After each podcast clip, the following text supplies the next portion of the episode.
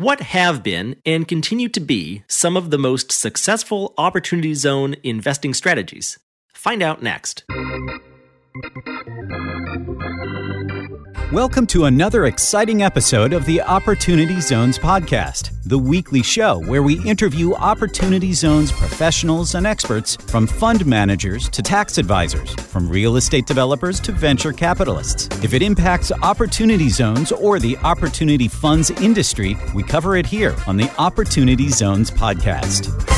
Welcome to the Opportunity Zones podcast. I'm your host, Jimmy Atkinson. Back in September, I visited Las Vegas, Nevada to moderate a live Opportunity Zones panel at the Any Size Deals Week Festival of Real Estate Innovation. This panel focuses on successful Opportunity Zone investing strategies from varying perspectives. Enjoy. Before we dive in, let's get an introduction from each of our panelists. I'll start with Bo Kemp there at the end. Introduce yourself, say hello. Hello, everyone. Bo Kemp. I'm the CEO of Southland Development Authority. We manage about 45 cities, towns, and villages outside of Chicago uh, doing economic development. I also am a partner with a group called the Fluent Group, which is based in Los Angeles, California. It's an innovation venture studio. I've been doing OZ work since the beginning. I used to work with Cory Booker prior to the legislation, so I was early on in the space. Um, I hand it over to you, I guess. I'm Ashley Tyson. I'm an attorney, and I founded a company called ozpros.com with Jimmy we set about to become the legal Zoom for opportunity zones back in 2019. And we very quickly figured out that giving people the ability to do it themselves was a really bad idea because they always mucked up the forms. And so we kind of became a full service shop for helping democratize access to opportunity zones. So helping people across the country that had smaller projects or that had bigger projects but that wanted to get to an answer on those really fast to come up with a solution for that. So we bring kind of big firm experience and expertise, but we do it in an affordable, as consumed basis. So we do that via strategy calls. We've got uh, off the shelf funds and QOZBs that we offer as well. And then we do ongoing compliance uh, training to help people build their compliance muscles as they go forward with their opportunities and endeavors. Good afternoon, Peter Saganik with GTIS Partners, an investment fund manager based in New York. We manage about four and a half billion of assets across residential and industrial properties, and since 2019 have been investing in opportunity zones in a fund format because a lot of our past projects basically ended up in the zones when they were designated, and we figured out why not put a nice and attractive tax incentive on top of what we do anyway.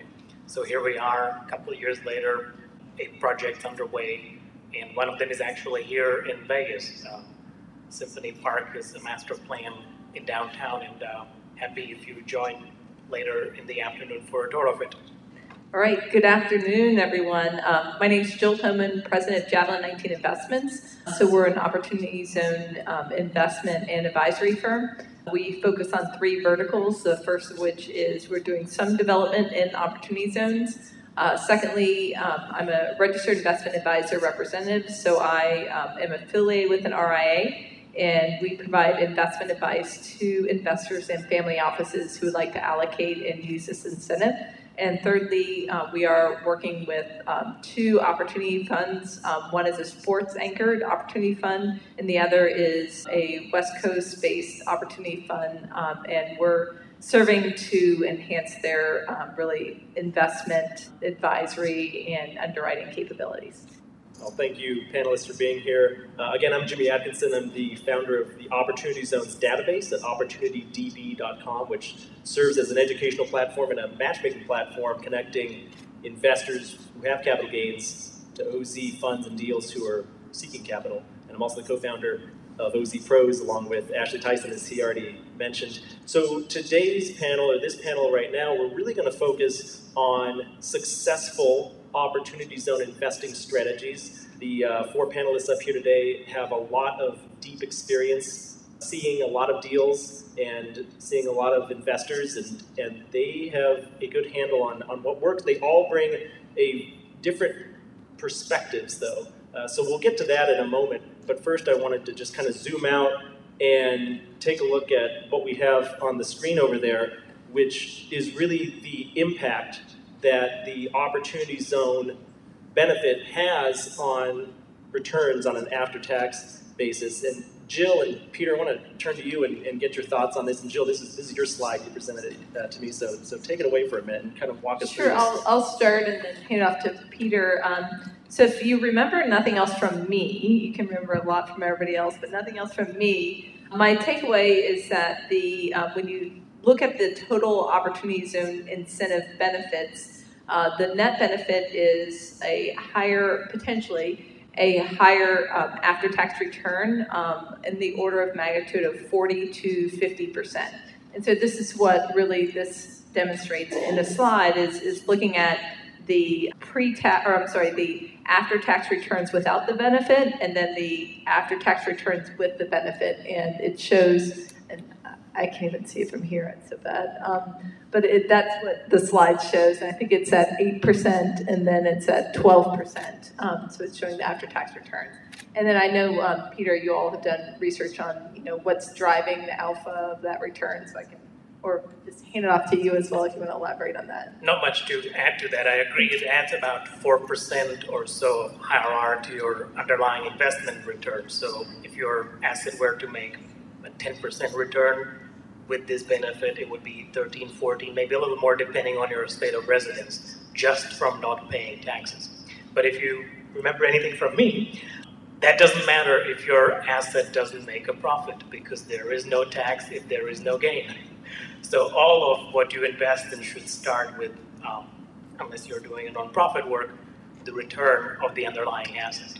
And it is a great tax benefit program for developers and operators in these locations that can add significant value. But it all starts with market selection, property selection, and sound investing in the underlying deals. You know, one of the things that this does not show is that not only does it juice your uh, after-tax return in the form of zero capital gains on after a 10-year hold, but it also eliminates depreciation recapture. So after you've held your investment in a fund for 10 years, any capital asset that's owned by the fund gets a step up in basis to fair market value, which takes away capital gains, but it also eliminates depreciation recapture. And so when you're able to model that in on top of this, it's significant about what that does on an opportunity zone deal versus a non opportunity zone deal. If I could actually add to that, um, we were having a conversation at lunch for high capital intensive businesses where that depreciation recapture is a big deal, you should be thinking about this as an operating investment, right? So those businesses that you've got to invest a lot of money up front in order to get them started, that recapture is life saving. Yeah, it's also interesting about this kind of as a strategy to your point about stuff that has lots of capital assets on the front end is that when you, so the way that it works is you get to defer capital gains taxes until 2026. When you go to pay the taxes in 2026, it's either on the amount of your original gain or the value of the investment at the time. So for something that's capital intensive that has a lot of depreciation in those capital assets that are able to be taken on a bonus basis, like solar, for instance, the value of those goes significantly down when you have to calculate that uh, amount that you're going to pay taxes on in 2026. So, in and of itself, those types of investment strategies can be worked in to reduce the amount of gain that you actually pay when you pay the taxes in 2026. And then you ultimately don't pay the depreciation recapture after the 10 year hold. So, it becomes extremely powerful when you get creative on an investment allocation strategy like that. So, suffice it to say, it's an amazing tax benefit. I, I usually call it possibly the greatest tax incentive ever created. It, really is quite powerful. I, I want to dive in now. Let's talk about what are some successful opportunity zone investing strategies. As I mentioned, you each bring a different perspective. I'll just kind of rattle through all for you right now, and then we'll go back. But, but Bo Kemp, you bring the perspective from municipalities primarily and integrating developers into those municipalities. Peter, you work a lot with institutional investors and from the developer side, so you bring that perspective.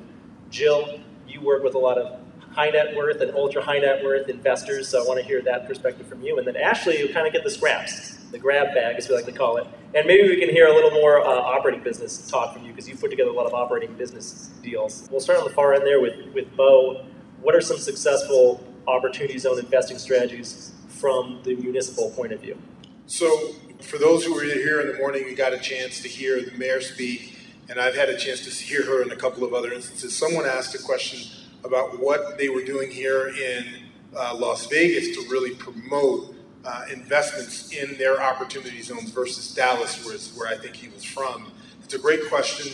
Different cities have done different things to really try to promote opportunity zone investment. Some of the places you probably will hear about are places like Louisville and Erie because they were very early on in the process. Alabama, as a state, has done a pretty good job in trying to do this. But it's really all over the map where cities are, but where they're moving towards is understanding that they are in a competitive race for capital, as they've always been, but that opportunity zones give them a way to actually focus their attention in marketing around specific areas and opportunities. And so, what you're starting to see, and I think the project that you're going to take everybody to, Peter, is a perfect example a master concept area that probably has as many as 30 or 40 potential investments in that one location, but they're doing them one offs at a time, right? So you might be invested in a couple of the mixed use or residential areas. Someone else is maybe doing some of the retail. Someone else may be involved in another component. There may be an operating uh, company that's there. And what the city is doing is actually putting together a broader master plan. They're thinking about the types of public incentives that they can leverage to attract you as an investor to that area or you as a developer to that area. And then they're laying on top of that what I call pre development expenses. And that could be anything from, again, using Peter, your example, I hope I'm not messing you up. The example that you talked about, CSX, where they've done a lot of the brownfield cleanup work. So that's money that's coming from the state or the federal government to pre develop the space that you're going to develop in. It could be layering in streetscape or other infrastructure that takes away cost and mitigates your risk as a developer in a particular space. Again, money that comes from outside of you, but can have a direct impact on an investment. In some cases, it's actually even more creative than that. And right now, there's a particular opportunity because of the ARPA money or the American Rescue Plan Act money to have municipalities, both cities and counties, leverage money directly into transactions that make sense for them as a whole. So I don't want to take too much time. I'll leave that out maybe for other questions, but that's kind of a, some of the things I've focused on. There's, there's some CARES money available too, still, right? The CARES money is still available technically until September 30th. Some of that money might be available to December 31st, but it's supposed to, to stop and it's going to be transferred essentially to the ARPA money, which is the American Rescue uh, Plan money. All right, I think we're going to want to hear more from you in a moment, but we'll, we'll keep the line moving here. Let's go to Peter next. I'm going to save you for last, Ashley. You're, you're our grab bag. All right. All right? I'll bring it home. There you go. Peter, uh, you, you, deal a lot with institutional and, and developers. Uh, what's their perspective on opportunities and strategies that are working for them? As an investor developer, obviously, we come to this from a point of view of developing for profit. At the end of the day, there is a role for municipalities to develop their preferred locations, and that's a public job for the government. For investors, there is always a profit motive, but if it can be combined with doing something good while doing well, everyone loves that, right? And opportunity zones are actually very well conceived for that. Not only do they focus the municipal attention to select few areas where this capital can congregate and create something meaningful, but they provide a way for us to nudge a project that maybe would have happened, maybe wouldn't have happened, because it's kind of just on the cusp, but with the incentive, it does work, works very well from the point of view of making some profit, but also bringing a new area to life, like this master plan in, in Vegas, which has taken quite a while. I mean, the city has been trying to develop it for 15 years. It's just the last three years that it's really taken off with a new Cleveland clinic, with a um, new hotel, and now two apartments. And the city had to invest incredible amount of capital and effort in building a park and a new symphony hall first before they could even attract the capital. And unfortunately, that wasn't sufficient. There had to be some tax incentive for private money to come in and build the apartments, the hotels. So it's these kinds of areas that it will be helpful for where projects are on the cusp, but it will bring them over to highly profitable and highly desirable project like this. And Jill, you work with a lot of clients, high net worth and ultra high net worth clients. They have capital gains. What are they looking for? Which type of deals do you like to place them into or, or show them oftentimes? So, for the investors that have capital gains, um, I would say more often than not, they're on the clock, is, is what we call it. So, uh, with the OZ tax incentive, um, there's a short amount of time to from when you realize a capital gain to when the gain needs to be properly invested in a qualified opportunity fund. And so, in that instance, um, more often than not, investors are looking for investable deals so that's either a fund that is accepting capital in the near term, or it's a project that is ready to accept equity and it's at that stage um, in the development process. So, and a lot of the investors that I work with um, have generated their gains. You know, maybe they sold a property or sold their business, but they're not really real estate developers. So we're very cognizant of when these investors are coming into the project. And so, meaning we're really not interested in taking land development risk, so not horizontal risk, but um, coming in when um, there's uh, you know more than a um, like a little picture early in the process and kind of rough estimates, but when there's actually in the design development phase, um, perhaps the general contractor has provided input, received some input from subcontractors. So that's the point uh, for those investors that are coming in. In terms of a strategy, you know, just to step back, I would say at this point, it's I'd like to have something more thought provoking than to say multifamily, but to say multifamily. And also, I would say at, this point in the cycle, it's also considered a defensive asset class. It's the, one of the most, if not the most liquid asset class. So, meaning you have Freddie, and Fannie Mae that provide liquidity for takeouts. There's still construction financing available. Um, even during the pandemic, there were developers that were able to s- secure construction financing. And when that's not available, you have HUD financing. Um, so you have liquidity of, of the financing. You also have really when it's harder for people to buy residential properties, um, that means people have to live somewhere. So multifamily is also a good asset class from that perspective. So that's something that we're focused on is really multifamily that is investable or multifamily that's in the pipeline of multi-asset funds. And then in terms of markets, we're really looking at the obvious high growth markets, but we've done analysis to look at markets that are growing um, faster than the national average and also have a higher educational attainment than the national average, and also where the housing spend relative to wages um, does not exceed a third of an income. So, bottom line is when you're reading about people moving from California to Vegas, my, my cab driver said they need to get on that highway and go home. They're making housing more expensive here. But you know, there's truth to that. Is it's more affordable relative to California, and so it makes markets like Boise, um, Denver, Vegas um, more attractive to mark than compared to markets like San Francisco and Los Angeles. So, anyways, a few thoughts. That's great. Thanks for those thoughts, Ashley. Turning to you now. First of all, how many different OZ deals that you worked on structuring or, or forming funds for, and, and what are some of the more interesting ones you've seen, and what are some of the more successful ones you've seen? So I think we did a count, and this is like actually maybe even earlier this spring, we've had 500 plus strategy calls at this point, and we've set up over 490 entities, and so we've done a lot. And we've done a lot of different ones. I would say that the lion's share of those are folks who are setting up what we call a self-directed captive fund, where they've got their own capital gains, they know the project that they want to do, and then they are utilizing this program in order to take advantage of the ultimate tax benefits that we talked about before. And so that runs the gamut. I mean, it's traditional real estate deals. We've got a lot of people that are actually buying completed. So, one of the things inside of the program is that you can either substantially improve something or you can buy something that's original use. And so we've got a lot of folks that are buying newly completed like fourplexes and or duplexes and they're able to set up kind of a simple structure to be able to take those down and then to be able to put those into the portfolio and collect the cash flow off of them.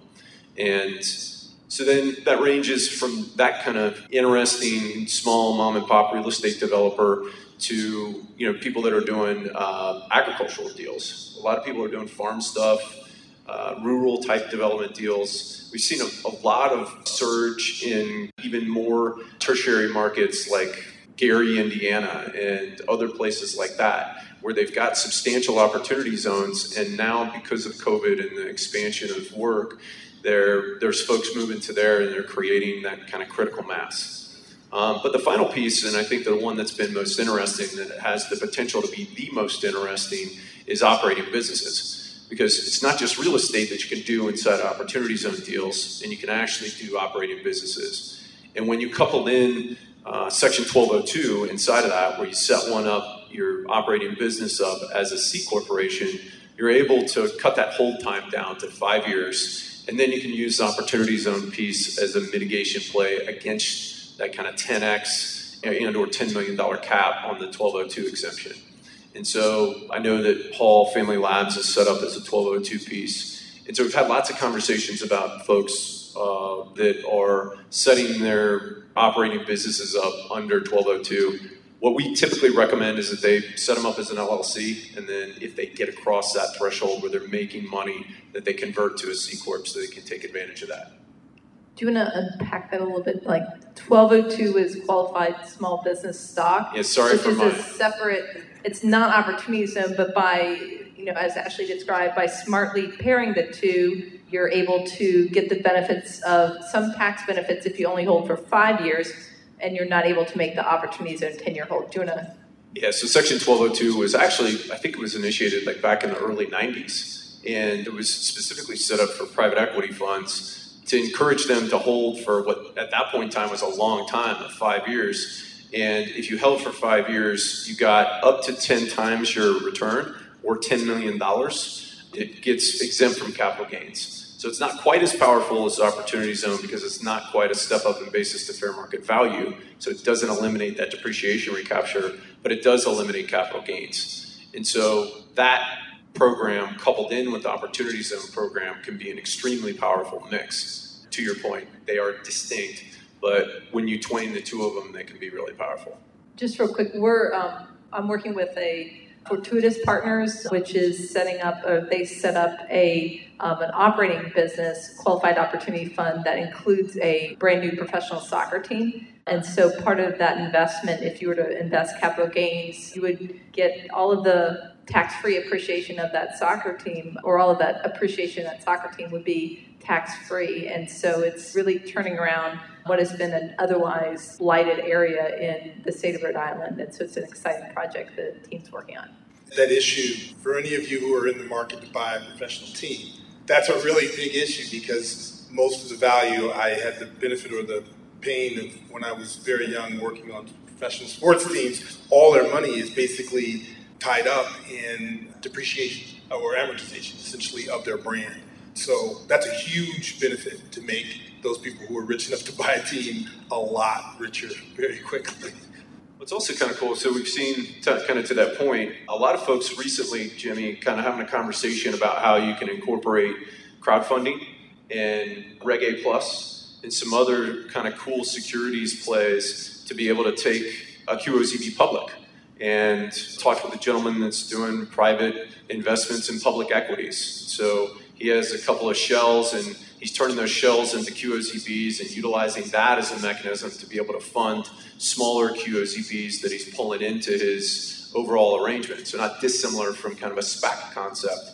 And so all of these strategies are utilizing the opportunity zone program in the context of them, but are drawn from other, you know, creative financing mechanisms to bring more capital to the table. I love all of these, and I'm puzzled why more operating companies are not basing their business in opportunity zones. But I have a really simple one for you. Even a lease counts as an opportunity zone asset. So if you have a company, just come and lease space in one of our buildings, yep. and you can qualify that as an opportunity zone business. So, not to get bogged down into the weeds of that, but to your point, it's actually the net present value of all future lease payments that you have a number attached to. So if you do a three-year lease with five three-year options that have a number, right, where you do like a 1% escalator in them, you can count all of those values towards your net present value, which can be a huge number that goes into your 70% good asset store. And that's even more powerful, and it, it makes it fairly easy to comply with that 70-30 asset test. When you say that, 70% of a qualified opportunity zone business's assets have to be quote unquote good assets that are located in a zone. That's a good way to kind of clear that hurdle. That's really good. Bo, you were going to say something? Yeah, I was just to this lease issue. Um, one of the projects I've been working on is in Tampa, Florida, next to University of South Florida, where they bought a um, old mall and they're reconverting it into a mixed-use location.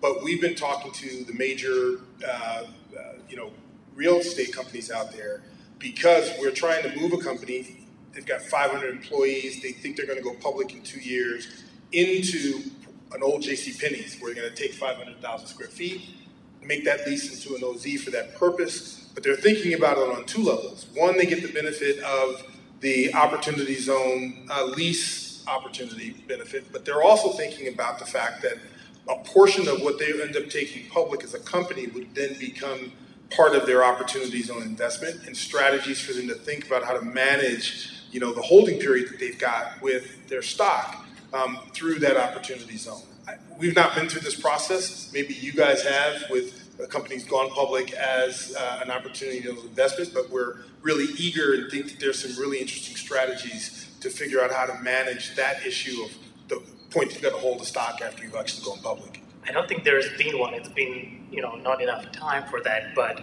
I look at what smart companies are doing, and there is probably two million square feet of development in downtown San Jose Opportunity Zone that's being done by pretty smart people. There is another one that we actually sold a large project in Boulder, a town in Colorado that's become a hotbed for innovation, is an opportunity zone, and we recently sold a project to a top three tech company in an opportunity zone. I'm not sure what they will be doing there, but if all of their ventures in their little startups that they finance are qualified as opportunity zone businesses, one day they may IPO them tax free.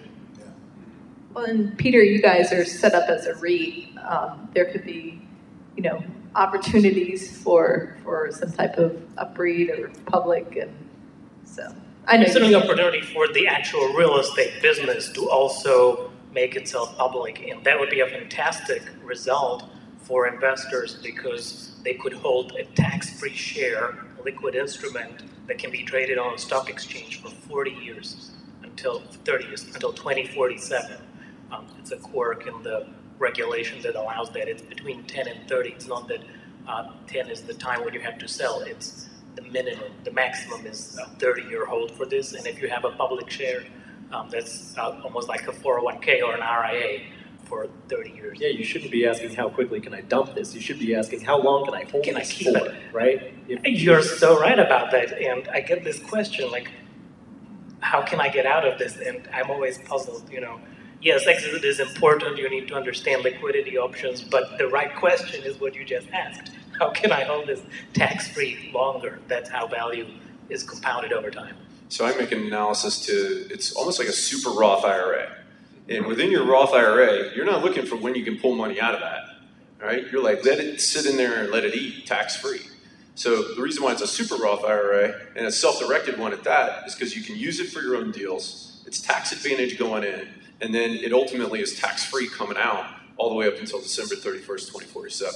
So when we meet back here in, let's say, summer of um, or maybe September of 2047. I actually think there's going to be litigation around the 2047 because that was not in the legislation that actually was invented. It was a date invented through the regulations, and so there's a strong argument to make that the regulators really overstepped um, the bounds of, of what they were allowed to do. So I, I think there's grounds for litigation there. So see you guys in a few years in 2040. You need an advisor to really guide you through some of the complexities. Yeah, I'll be here. I'll be here. Creating yeah, maybe maybe, maybe, maybe we can let it ride. Like, yeah, maybe we can let it ride forever, not have to end 24/7. And just to kind of put a uh, to just kind of close out that discussion, if you have, we were talking about operating business, what's going on in San Jose, tech startups. If you have an operating business or a startup and you can locate anywhere, you'd be crazy not to at least consider making it a qualified opportunity zone business, just because of all the benefits that are available to you. What also allows you to receive opportunity fund capital, which is a huge differentiator. So it's got all this benefit on the back end, but it also opens up this pool of capital. So we're talking with a company right now that's really active in the angel network space, and they're getting ready to IPO, and they're raising a bridge fund. And prior to that IPO, and then they specifically had the conversation. Well, we can put our business anywhere. Why should we just make it an opportunity zone business, and then I can set up an opportunity fund? I said, well, I think you just answered your own question. There you go. Oh, I wanted to spend a few minutes, uh, I think we got a few minutes left. I want to discuss one more topic, and then we'll get to some Q and A. Uh, a lot of people are concerned with the new administration and the new balance of power on Capitol Hill and what may become of opportunity zones.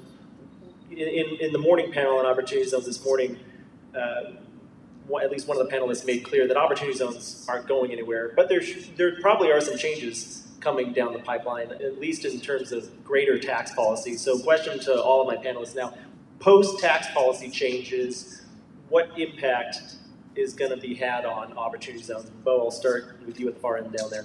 Well, there's some aspects of that question about the demand and supply that I'll leave to some others, but I will speak to just broadly some context. One of the slides that I didn't provide for this, but I often do in presentations, is to use as a proxy for what's likely to happen to opportunity zone legislation, EB5 and new market tax credits. And just to use as a proxy, when they were initially legislated, how long it took before people started to actually make an investment, how much money was actually invested, and how, how often have they been reauthorized? Because one of the questions is, will they be reauthorized? And in all those instances, the opportunity zone legislation is outperformed in terms of the amount invested the time and speed at which it's put, put to work uh, relative to EB5 or the uh, uh, Visa program, if you're familiar with it, and new market tax credits. But both those other programs, EB5 and new market tax credits, have been renewed multiple times. And I use that just to give you a sense of the likelihood of OZs going away from a legislative perspective are low. What is highly likely is that there will be some legislation that's attached to a different level of transparency with regards to where the investment is made, what the intention of the investment is, and some of the other metrics related to the dollars in and whether or not it's achieving the other social goods that are supposed to come out of this. I don't think that should scare most of you in the room. I think it's a reason why, partly on, on this panel, is making sure that you are working in tandem with the municipalities that you are investing in matters so that you're doing a good job in terms of managing kind of the community engagement aspect of this. But I think because of the added transparency, it actually will probably help to promote uh, opportunity zones going forward. So I'll leave it there for others to talk about some of the other supply and demand issues. Um, just building on that point, I think um, Bo's entirely right, and, and I think the marketplace has accepted uh, that there should be uh, some amount of reporting. Um, I know Senator Tim Scott and I think Cory Booker was involved in the Impact Act, which would legislate reporting. But I think the one point to make around this, and, and that's why I refer to it also as a tax incentive, is that in contrast to the new market tax credits, um, there's no enabling legislation or annual appropriation that needs to happen with opportunity zones. It's the legislation passed in 2017, and that's it. And New so, markets are capped at 3.5 yeah. billion a year. There's no cap on yeah. opportunity zones. Yeah. So when you start selling, when you start selling all your Apple stock, they might, you know, say we got to cap it now. But you know, this is a tax incentive that if Congress does nothing else and the president does nothing else, it will expire at the end of 2026. Um, and then just one other quick point with the 544 pages of regulations, there's really few on ramps in order to make changes, in my view, because once you start pulling on the thread, it creates a lot of complications. And I think one of those on ramps is the fund certification. And so the question is whether reporting would happen through the legislative process or whether there's any chance of reporting happen um, at the fund certification process. And then I just leave you with this thought in that, you know, while it might feel like politics we just ended with a presidential election. The fact of the matter is, um, is that we, um, between now and tax year 2026, we still have three new Congresses and one new presidential election. And so, really, what we're talking about are changes in the interim, which can be changed then um, the, um, the next election. And so, I think you know, the jury's still out on whether there'll even be a comprehensive um, tax reform because unless you're dealing with um, SALT um, tax legislation, I think there's some members that won't even move forward. So I, think it's just, I mean, Bo, you would know better, but it's just there's there's a lot of sausage making still left to happen. So I guess it was a little birdie from the Opportunity Zones Coalition that is actively working on bipartisan legislation that's uh, that, that they're currently developing right now. And I don't think that any of the legislation that we've seen from either party, whether it's Republican or Democrat, if it's a single party legislative endeavor, I don't think that any of those have legs. I think that we could see elements of some of those to, that are going to influence where ultimately the bipartisan legislation will go. But the word on the street relative to what is potentially likely to come about as a result of bipartisan legislation would be a two year extension on the program. So it effectively would shift the deadlines out two years, which would be great. Hopefully, they won't pass it until January of 2022, so that that way it'll get everybody off the sidelines for that 10% bump. And then if you're in by that date, it would actually give you 15%, and then it'd give us enough, another two years to get the 10%. And then kind of the, so as part of that, right, on the Republican side would be ability for governors to designate another 10% of their low income census tracts. And then as kind of a give on the Democrat side would be that um, they would start to phase out some of the non low income census tracts. So the ones that kind of snuck in as contiguous parcels that probably shouldn't be opportunity zones, that those would be eliminated going forward they'd be grandfathered in on projects that are there, but then going forward, they might get, you know, eliminated. Along with, I think everybody's in agreement that there's going to be some kind of impact reporting requirement that happens inside of that. Good. Peter, let me get your thoughts real quick, and then I know we got to wrap things up. We got a break coming up, uh, and then we got to save some time for our panel after that, but go ahead. Well, I hope the little birdie gets his wings and flies. but the, beautiful, wouldn't it? It would be. But what we do know is that opportunity zones were not mentioned in the tax reform, which is a hint that there probably isn't a big change forthcoming, at least as it is now, and that in 2026 it will expire if it is not renewed. So we have plenty of time to invest. Now, if I were to look at this from a rational point of view, I'm not sure rationality is a good guide in today's Washington, but if I were rational, why would you ever go back and cancel something for which money has already been raised and systems have been set up and people already paid their taxes years ago, you would have to make people refile their taxes if you did something to this program. I hope that such irrational behavior will not ensue. What you can do, which actually is pretty easy to do, is to make the money do what you want it to do. The money is already there. So I do fully expect that the Treasury or some agency in the government will come up with a guideline, a program, a requirement to invest more of the money in affordable housing, yeah. more of the money in ESG friendly type of investments, uh, resilient in nature, and that it will be put to good purpose. And we fully agree with that. That was the spirit of the program. It was just taken out literally at the last minute from the original regulation.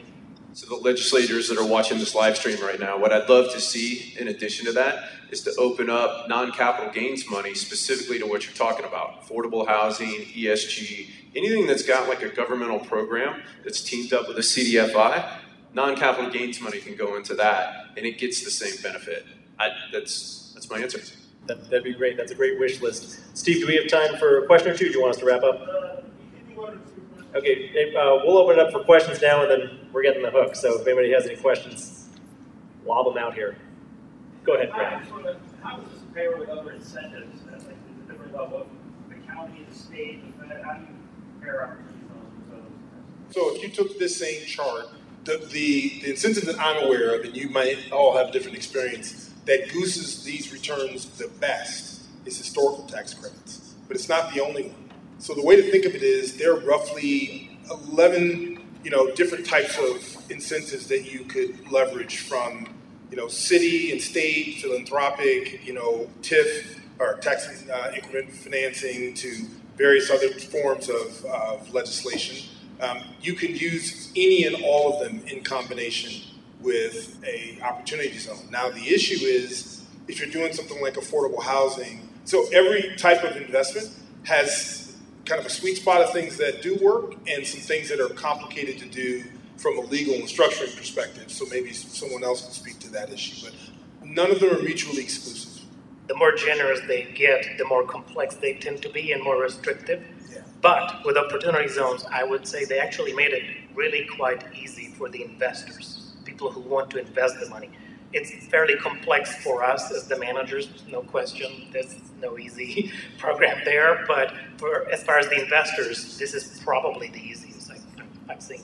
I think we can take one more question, and then this is, this is the last one. Will, go ahead. Ashley, answer that. That was a really good question and, and good answers from all of you. But Ashley, can you just, without getting too far into the weeds, talk about incentives or how those things can be or possibly Yes, I mean to your point, you can stack all of the kind of the traditional tax credits and that that kind of thing that are available out there in the marketplace. Once again, solar is a really powerful one. So when you're doing a smaller deal, sometimes it's tough to hit that substantial improvement piece, and solar can kind of come in to really fill that void and to fill that hole, result in higher returns, and also tax you on 26% ITC. So I think that there's that. What's also interesting is you can also layer on economic development incentives and you know state and local incentives as well. You know, there's a Ohio 10% tax credit that's available. I know down in Puerto Rico there's a 40% tax credit available for hospitality assets. And so there's been some states that have done a really great job on making this thing just really hum. And so I think that to your point as well, it becomes a fulcrum, right? Opportunity zones become a fulcrum of leveraging all of these different elements of incentives and energy and investment ideas into being able to actually make things work and to get private capital off the sidelines doing ESG activity. Yeah, that's great. That's just free money from the state of Ohio and, and Puerto Rico, what they're offering. If you're developing in opportunity zones, make sure you take advantage of those credits. Uh, I think we'll leave it there. Uh, thank you to my panelists. Thank you to the audience. Appreciate it. Thanks, Steve. That's it for our show today. A huge thank you to you, our listener. If you liked this episode, please rate and review us on iTunes. The Opportunity Zones podcast is produced by the Opportunity Database. Visit OpportunityDB.com to learn more about Opportunity Zones and Opportunity Zone Fund investing. You can learn how to subscribe to this podcast and read more about today's guest in the show notes by visiting opportunitydb.com slash podcast and we'll be back soon with another episode.